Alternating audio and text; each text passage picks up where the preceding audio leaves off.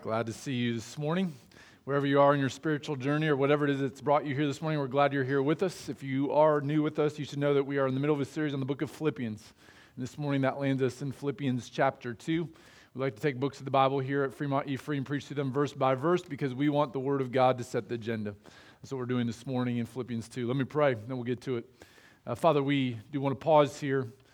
I want to pause and just ask for your help this morning that I would be faithful to preach your word as it's laid out. The goal this morning for me is just to be a faithful mailman, to deliver the mail.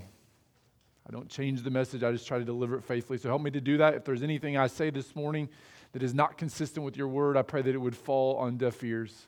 But Lord, if it is consistent with your word, I pray that it would land and that we would have ears to hear and that you would speak. So, God, we're just asking for your help this morning. We acknowledge this every single week, but we need to acknowledge it again this morning. We need you, and we need your spirit to be at work if anything is going to happen in this moment that will be of eternal consequence. So we're asking for your spirit's help, and we're praying that you would work through the preaching of your word.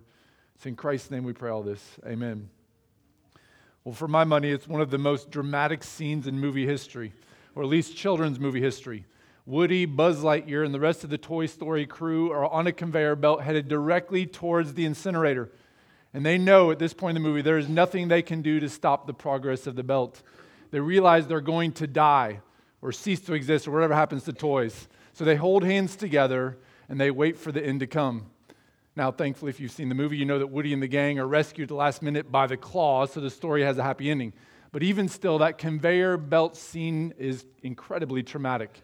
And the trauma of that moment can all be traced back to one villainous character, Lotso Huggin Bear, or Lotso Bear for short. Lotso is a large magenta colored, strawberry scented teddy bear, and undoubtedly he is the main villain of that movie, Toy Story 3. Although he has a pleasant exterior throughout the movie, Lotso is shown to be a cruel, sadistic, ruthless dictator. And above all, he's just plain selfish. And that selfishness is on full display in that last scene with incinerator. At one point in the dramatic scene, Lotso has the chance to push an emergency stop button and save Woody and the rest of the toys, but he refuses to do so. In fact, he taunts them as they're on their way to their death. And this despite the fact that Woody and Buzz Lightyear just saved him from his death. It's the ultimate act of selfishness. In the end, it showed that Lotso cared about only one thing himself. It's no wonder then that even watching the movie as an adult, I despised that pink teddy bear. He was a despicable character, selfish to his very core. But as despicable as Lotso Bear was, he does not stand alone in his villainy. There are many other movie and literary characters that are just as wicked and just as selfish. Think of Mr. Potter and It's a Wonderful Life, or the wicked stepmother in Cinderella, or Scar in The Lion King, and on and on the list goes. And the truth is that we love to hate these types of characters. There's something about a character that only cares about themselves that is just repulsive to us and grows in us a huge dislike. And that's not just true of fictional characters, is it? When we read or hear stories about politicians or world leaders or coaches or CEOs who only look out for themselves, we are equally repulsed. There's something about selfishness that inherently we all know is just ugly. And when we see others caring only for themselves, whether it be movies or real life, we know this is not the way it's supposed to be. And yet, the great challenge this morning is this within each of us lies that same pull towards selfishness and prideful self centeredness. We despise selfishness in others. In fact, we hate it. And yet, we're often just as selfish as the person whose selfishness we despise. And that's what makes today's passage both necessary and challenging. In Philippians 2, verses 1 to 11, Paul calls the church at Philippi to live in unity and to do so by prioritizing the needs of others and seeing others as more significant. What Paul is asking the Philippians to do in verses 1 through 11 is fairly straightforward. It's not hard to figure out what Paul is asking them to do, his meaning is plain enough. But actually doing what he says to do is an entirely different thing. It's one thing to talk in theory about the need to live for others or set aside our own interests or count others as more significant and in humility see ourselves as less significant. But to actually do that and to actually set aside our interests and to actually prioritize the needs of others, well, that is a completely different thing. But make no mistake about it, that is the charge that Paul is giving to the Philippians in Philippians 2, verses 1 to 11. In Philippians 2, verses 1 to 11, Paul points to the example of Jesus Christ And he calls us, as his followers, as the followers of Jesus Christ, to live in this same selfless, others focused way. And so, my prayer this morning is this I hope that we leave here this morning committed to living more like Jesus and less like Lotso Bear, which seems like a pretty good goal for Christians, by the way, but one that is much harder in reality than it is in theory. So I said, let's get to it. Philippians 2 1 through 11, if you can. Physically able, please stand. Standing is just a simple way we can remind ourselves it's the Word of God, and as such, it is due our reverence. You can listen as I read, look along at the words on the screen, or follow along in your own Bibles. But Philippians 2, verses 1 to 11, we read this beginning in verse 1. So if there's any encouragement in Christ, any comfort from love, any participation in the Spirit, any affection and sympathy, complete my joy by being of the same mind, having the same love, being in full accord and of one mind. Do nothing from selfish ambition or conceit, but in humility count others more significant than yourselves. Let each of you look not only to his own interest, but also to the interest of others. Have this mind among yourselves, which is yours in Christ Jesus, who, though he was in the form of God, did not count equality with God a thing to be grasped, but emptied himself by taking the form of a servant, being born in the likeness of men. And being found in human form, he humbled himself by becoming obedient to the point of death, even death on a cross. Therefore, God has highly exalted him and bestowed on him the name that is above every name, so that the name of Jesus every knee should bow in heaven and on earth and under the earth, and every tongue confess that Jesus Christ is Lord to the glory of God the Father. It's the word of God. You may be seated. So there's certainly a lot going on in this passage here in Philippians 2, verses 1 to 11, and verses 5 through 11. Paul, Paul goes on a bit of an extended discourse about who Jesus is and what he's done. And as he does so, he hops into some of the most theologically rich material about Christ in all of the book of Philippians, maybe in all of the New Testament. But those theologically rich meditations on the person and work of Christ are set up by ethical exhortations in verses 1 to 4, in which Paul is challenging the Philippians to live in a certain way. So let's start there, verses 1 through 4. Verse 1 So if there's any encouragement in Christ, any comfort from love, any participation in the Spirit, any affection and sympathy. Complete my joy by being of the same mind, having the same love, being in full accord and of one mind. Do nothing from selfish ambition or conceit, but in humility count others more significant than yourselves. Let each of you look not only to his own interest, but also to the interest of others. So the passage starts here in verse 1 with Paul setting up some conditional if then statements. He's saying, if this is true, then do this. Now, I think he's using those if then statements as a rhetorical device and also to provide some motivation. And we'll return to that motivation here shortly. But nevertheless, the main verb does not show up until verse 2, when Paul tells the Philippians to complete his joy. And then the rest of verses 1 to 4, he goes on to tell the Philippians how to do this. They will complete his joy if they are of the same mind, having the same love, being in full accord with one mind. In other words, they'll complete his joy if they have unity in Jesus. And then in verses 3 to 4, Paul goes on to clarify how that's going to happen. In short, we could summarize verses 3 and 4 by saying this the way in which we pursue unity is by looking to the interest of others, counting others' needs as more significant than our own. And again, I think that's the main charge or exhortation of this passage. Paul wants the Philippians to complete his joy by pursuing unity, and the way they do this is by looking to the interest of others and counting others as more significant. Or to say it another way, we should do nothing out of selfish ambition, but instead should look to others' interests. This is the main charge of the passage. And in saying that, I think we can safely say that the main exhortation then of verses 1 to 4 is plain enough. It's easy to understand what Paul is saying, but actually, in that plainness lies the challenge. If someone gives you an instruction and you don't understand what they mean when they say it, you can always claim ignorance as your excuse for not doing it. But if the instruction is straightforward, you don't have that excuse anymore. And in Philippians 2, we have no excuse. It's straightforward what Paul is asking us to do. In fact, listen again to verses 3 and 4. This is very straightforward. Do nothing from selfish ambition or conceit, but in humility count others more significant than yourselves. Let each of you look not only to his own interest, but also to the interest of others. It's not hard to figure out what Paul's saying there in verses 3 and 4. Interpretation is not the challenge, doing it, now that's the challenge. And that's why I think Paul actually motivates us in the rest of the passage to do what he's asking us to do in verses 3 and 4. as he, tell, as he tells us in verses 3 and 4, to look to the interest of others on both the front end and the back end, he gives us motivation as to why we should do this. More specifically, I think he gives the Philippians and us two motivations to do nothing out of selfish ambition, but instead to look to the interest of others. The first motivation is found in verses 1 and 2.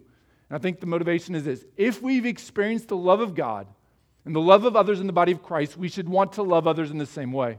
All right, so this is the front end motivation. If we've experienced the love of Christ, if we've experienced the love of the body of Christ, we should want to love others in the same way. I think that's the point of these if then statements that Paul makes in verses 1 and 2. Again, listen to what he says in verses 1 and 2. So if there's any encouragement in Christ, any comfort from love, any participation in the Spirit, any affection and sympathy, complete my joy by being of the same mind, having the same love, being in full accord and of one mind. So, what Paul says to Philippians in verses 1 and 2 is this If you have any encouragement from Christ, if you have any comfort from love, if you have any participation in the Spirit, if you have any affection and sympathy, then you should pursue unity in the body of Christ. And I think it's obvious in Paul's if then statements that he assumes they will have all of these things.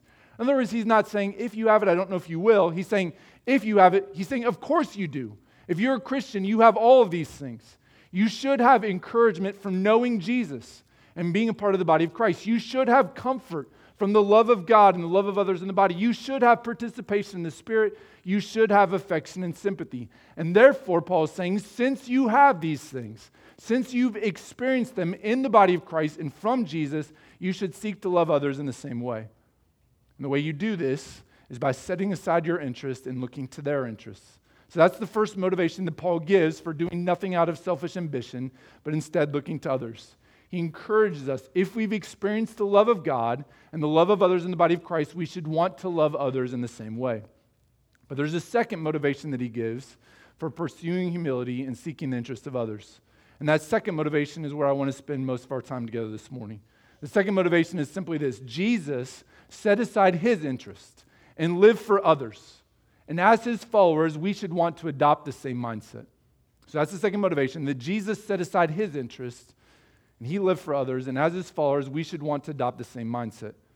If you want to know what it looks like in practice to actually live out verses 3 and 4, to set aside your interests and live for others, then you need look no further than the person and work of Jesus Christ.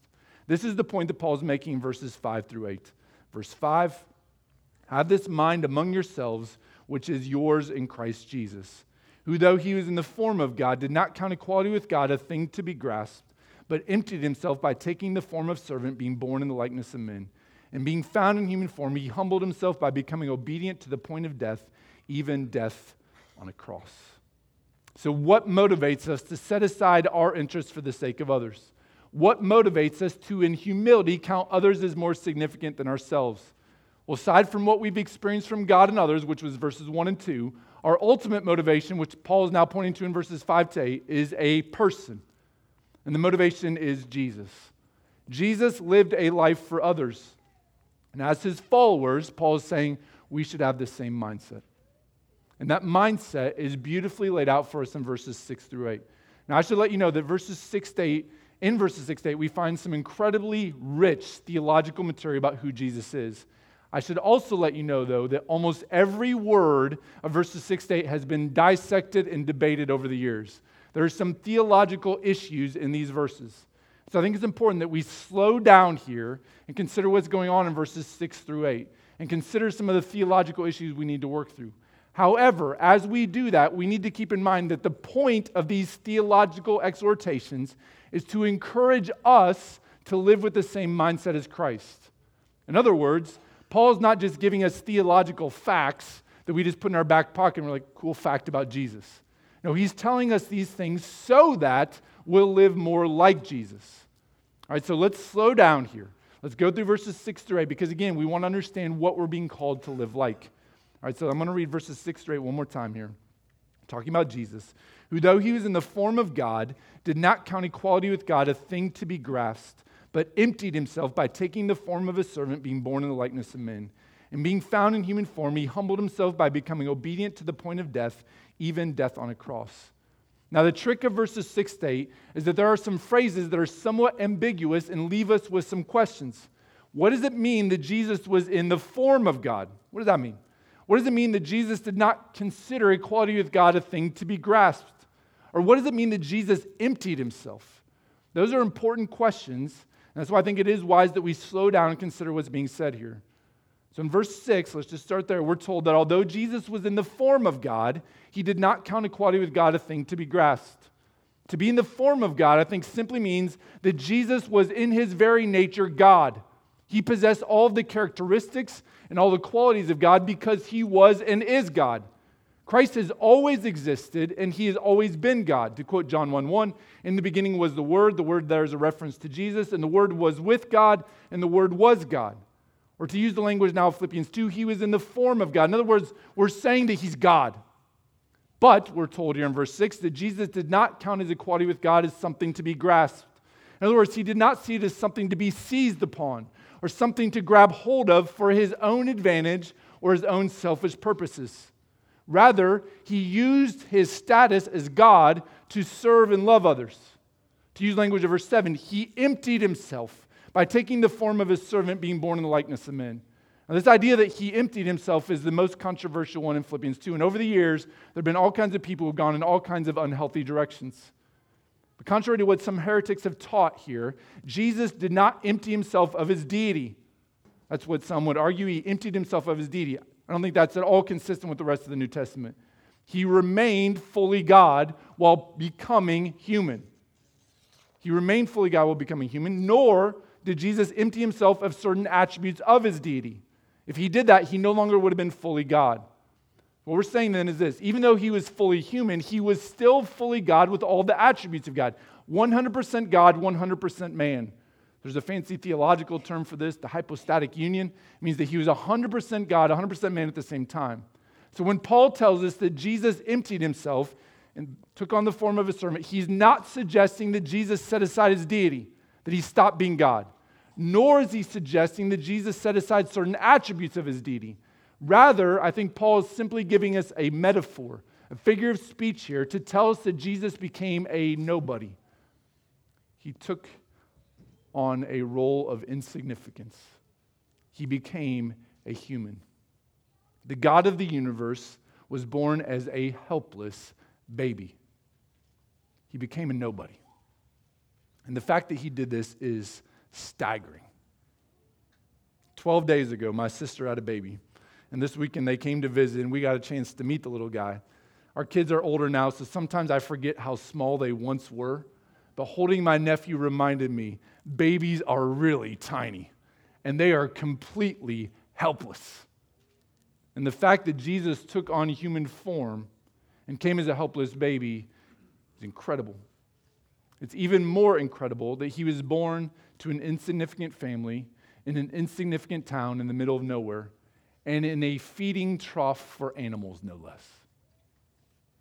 That's mind blowing. That's mind blowing. As I mentioned before, I went on a mission trip to Turkey in the summer of 2002. That trip was wild for a lot of reasons, some of which I told you about before. But one of the things that made the trip a little bit crazy is that we did not have any accommodations set up for us ahead of time. We had a list of 10 cities in Turkey that we had to visit, and we had no itinerary in any of those cities. They didn't line up bus tickets for us, they didn't line up hotels for us. We just had to find our way from city to city and then find a hotel once we got there. We also had a very small budget. So, practically, what that meant is every time we got off the bus in whatever city we were visiting, we just started walking until we would find a hotel. This was in the era before smartphones, which I know is hard to believe, but we couldn't just Google, where do we go? We just had to start walking with all of the luggage and just find a place. And given our budget, I can assure you we were not looking for the Marriott. I don't think any of the hotels we stayed in that month had a properly working shower, and most of them cost about $5 per night. No matter what city we were in, our accommodations were not luxurious, is what I'm telling you. We were roughing it, and we weren't just roughing it American style, we were roughing it Turkish style, which is a completely different level of roughing. But even though we become experts at living on the cheap, there was one hotel that ended up being just too much for us. I forget what city it was in, but we'd found the hotel the same way we always have. We got off the bus, we just started walking. We found a hotel. He showed us a sample room. It wasn't great, but it was adequate, so we checked in. But when we got to our actual rooms, we realized the room that he had showed us was not quite the same as the ones we checked into. Yes, it was just as small and just as unimpressive, but it was also dirty. And the beds were completely uncomfortable. And on top of that, this was the kicker there were bugs everywhere. And so, about five minutes after we checked in, the girls from our team, there was a girl on our team from Ireland, one from Scotland, and then myself and a guy from England. The girls came and knocked on our door and they said, We've got to go. We've got to go. And my roommate and I agreed 100%. Now, just a bit of a side note here. I should let you know that telling the hotel manager we were leaving ended up being quite the scene. He dramatically ripped up some papers, if I remember correctly, even threw them in the air. He was very upset. And I'm telling you, you've never lived until you've had an encounter with a Turkish hotel manager. Nevertheless, the point is, we left. We came to the conclusion there is no way we are going to stay in a place like that. We've been living on the cheap, but that hotel was too much. We were willing to humble ourselves, but not to that degree. And by the way, I'm not saying that critically of us. If I had to make that decision again, I would make the same decision in a heartbeat. I tell you that story to say this. If that's how I felt going from my comfortable house in the United States to a dirty Turkish hotel room, how much more humility did it take Jesus to leave the glories of heaven, where he experienced perfect fellowship within the Trinity, to come to this place, earth? I don't know if you've noticed it yet, but this place is kind of messed up. Right? Brokenness is everywhere. And yet Jesus chose to come here. And he came as a helpless and completely dependent baby. Of all things, he was born in a feeding trough for animals. That is crazy.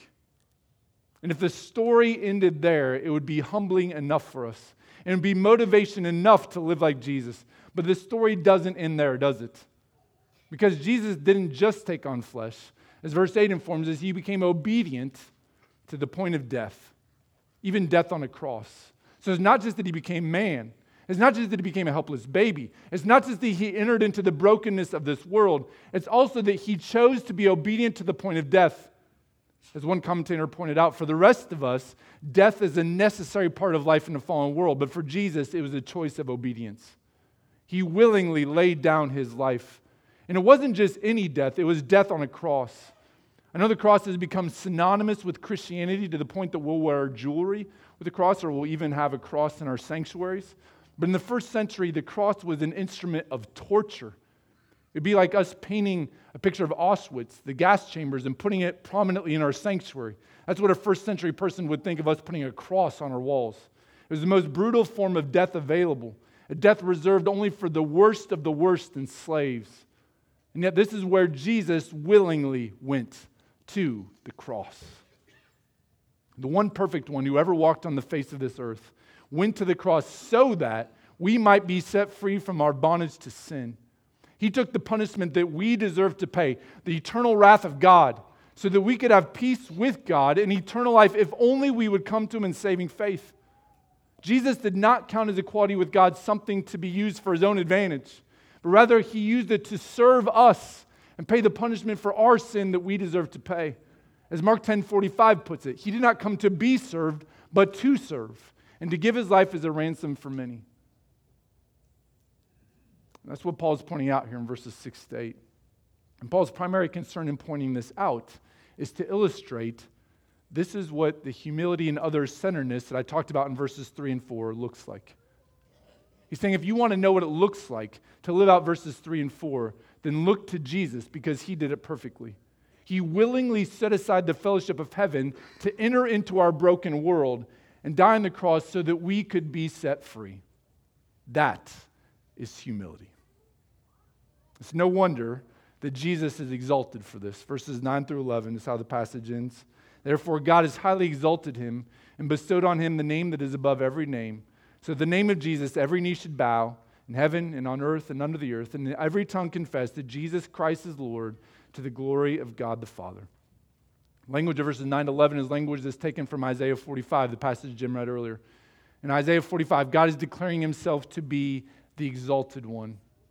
No other gods are like him because he is the only God. He is over all gods, all false gods, and all nations. And so, in using Isaiah 45 here, and applying it to Jesus, it's clear the point is Jesus is God. And although he humbled himself, in the end, he will be exalted. Every knee will bow, we're told. Some will do this willingly, by the way, others will do it begrudgingly. And every tongue will confess that Jesus Christ is Lord. Again, some willingly, some begrudgingly. We're told in heaven, on earth, under the earth. In other words, spiritual beings, those who are living here on the earth, those who've already died, all will confess one day that Jesus is the Lord. Now, again, some will do this willingly because they turn to Christ in this lifetime. They will confess Jesus is Lord. Others will do it begrudgingly because they did not turn to Christ in this lifetime. They will admit that Jesus is who he said he was, but they will do so in the pain of hell. And so the plea here in this is obviously turn to Christ now before it's too late. Because one day every knee will bow and every tongue will confess Jesus is Lord. But the point that Paul is making here in the context of Philippians 2 is this that Jesus humbled himself, but in the end, he will be exalted. And in that, I think we're reminded of a really important principle here about service. Service is not easy, it costs Jesus nearly everything. But in the end, it is worth it because the one who humbles himself will be exalted. So I think that's the basic sense of the passage here. That Paul is challenging the Philippian Christians to seek unity by prioritizing the needs of others and counting others as more significant than themselves. And he points to both the experience of Christians, what we've experienced from God and from other Christians, and the example of Jesus Christ as our motivation. Now, having said all that, I have two application questions for you this morning then. In light of what we've just talked about here in Philippians 2 1 through 11, two questions. Number one, are you actually doing this? Are you actually looking to the interests of others and counting others as more significant than yourself? Now, here's the thing all of us know in theory we shouldn't be selfish. None of us wants to be a Lotso bear. And yet, as I alluded to earlier, there's this temptation that lurks within all of us to be selfish. By nature, we are self focused people. Living for others and looking to others' interests is just hard for us.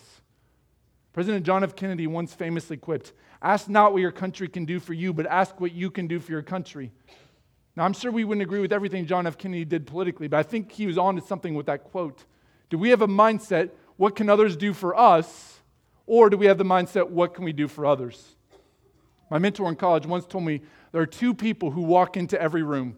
Two types of people walk into every room. One person walks in the room and says, Here I am. Come talk to me. Be friendly to me. Minister to my needs. The other type of person walks in the room and says, There you are. I'm going to go befriend you. I'm going to talk to you. I'm going to minister to your needs. And my mentor's challenge for me and for others that he discipled in college was to be the type of person who did not say, Here I am, but rather the type of person who walked in the room and said, There you are. Now, that mentality should carry over not just every room we walk, in, walk into, but into every area of life. We're not looking to be served, we're looking to served. Now, kids, let me say something to you for a second, because I think this passage actually applies to you as well. So, kids, I want you to imagine with me for just a second that you're at home and one of your siblings wants to play with a toy that you want to play with, or one of your siblings wants to use the computer before you do, or one of your siblings wants to choose a video game that you don't particularly like, or one of your siblings wants the last piece of pizza or the last cupcake. Kids, this passage in Philippians would tell you how you should think about those situations. You are to look to the interests of your siblings. You are to serve because Jesus served. So maybe what that means practically is next time you can let your brother or sister joyfully have the last cupcake. And you can do so because you know that this is what Jesus would do. He would be able to enjoy someone else enjoying something because he set aside his interests for others. Now, adults, I think we should have the same mindset. Maybe not with the same things, although maybe cupcakes is your struggle too. If that's the case, you can set aside your cupcake interest as well. But in general, we should have this same mindset. Adults in the workplace, you shouldn't be thinking first and foremost about your own goals or your own interests. Instead, you should be thinking first and foremost about the cause of Christ and secondarily about serving others. In the home, we shouldn't be thinking, well, what can my family members do to benefit me? But rather, we should be thinking, what can I do to benefit them? The goal is not to look out for number one. Now, I know our society tells us this. You have to look out for yourself. And sadly, I think that mentality spills into the church sometimes, but that's not the mindset of a Christian. The Christian mindset is to live first and foremost for the glory of God and secondarily for others. Now, obviously, as even verse 4 would suggest, we still look to our own interests. Like there's times where, for the sake of your own interests, and maybe there's a safety issue or something like that, you have to protect yourself. We're not saying that. But what we are saying is this for the Christian, the mindset is first, live for the glory of God, second, live for others. Because this is what Jesus did. This is what Jesus did. Jesus did not count his equality with God something to be seized upon for his own advantage. Rather, he used his equality with God to bless and serve. And because we're his followers, we'll want to do the same. As we look to Jesus, it's only natural that we'll start looking to the interests of others, which brings us to the second and last application question Are you looking to the example of Christ? Are you looking to the example of Christ? Now, Paul could have stopped this passage at verse 4, and he could have just implored the Philippians consider the interests of others. Could have stopped there. I mean, they said, Why would we do that? Because I told you to, right? Like any good parent. He could have said that, but that's not what he does. Instead, what does he do? He points to Jesus.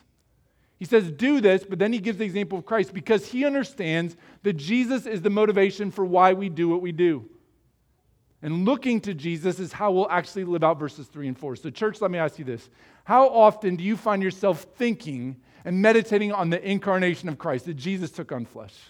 How often do you find yourself thinking about the death and resurrection of Christ, the ascension of Christ to the right hand, the fact that Jesus will come again, the fact that Jesus laid down his life for you? How often do you meditate on this? Because the more we dwell on what Jesus has done, the more we'll love Jesus and the more we'll love others. Earlier this week, I was reading on social media about some other Christian debate that was taking place. I don't even remember what it was about. But as I was reading the comments, which is always a dumb thing to do, I realized that no one really cared about anyone else in this debate. And no one even really cared about what was right or good anymore. All they wanted to do was win the argument. And in that moment, I had a realization. When we take our eyes off of Jesus, nothing good happens. When we spend more time on social media than we do reading the Bible, or when we spend more time listening to Fox News or CNN analysts than we do talking about Christ with others, or when we spend more time watching YouTube or TikTok videos than we do meditating on passages like this one, it's no wonder that we stop loving others and we just start caring about winning arguments. Hear me, the way forward is not by looking down at our phones or at our TVs. The way forward is by looking to Jesus. As we look to Christ, this is how we grow in our affection for Christ, but also in our affection for others. Because as we understand how Jesus loved us, this is what will motivate us to love others in the same way. Listen, I think we can all agree selfishness is ugly. Whether that selfishness be found in Lotso Bear, Mr. Potter, your neighbor down the street, or your own heart, it's ugly. But the way we defeat selfishness is not by trying harder to be selfless. Rather, the way we defeat selfishness is by looking to Jesus Christ, who died on the cross so that we might live and be set free. So, church, let me encourage you this morning. Let's look to Jesus. And then, as we look to Jesus, I'm confident we will live for others. We'll set aside our own interests, and in humility, we'll count others more significant than ourselves. So, church, let's look to Jesus, then let's love others. Let's pray. Father, we know what we're talking about today is easy to talk about in theory but it is hard to actually do. And so we're praying for your help this morning. Help us to do this. Help us to look to the example of Christ, and because of the example, help us to live for others. It's in Jesus' name we pray. Amen.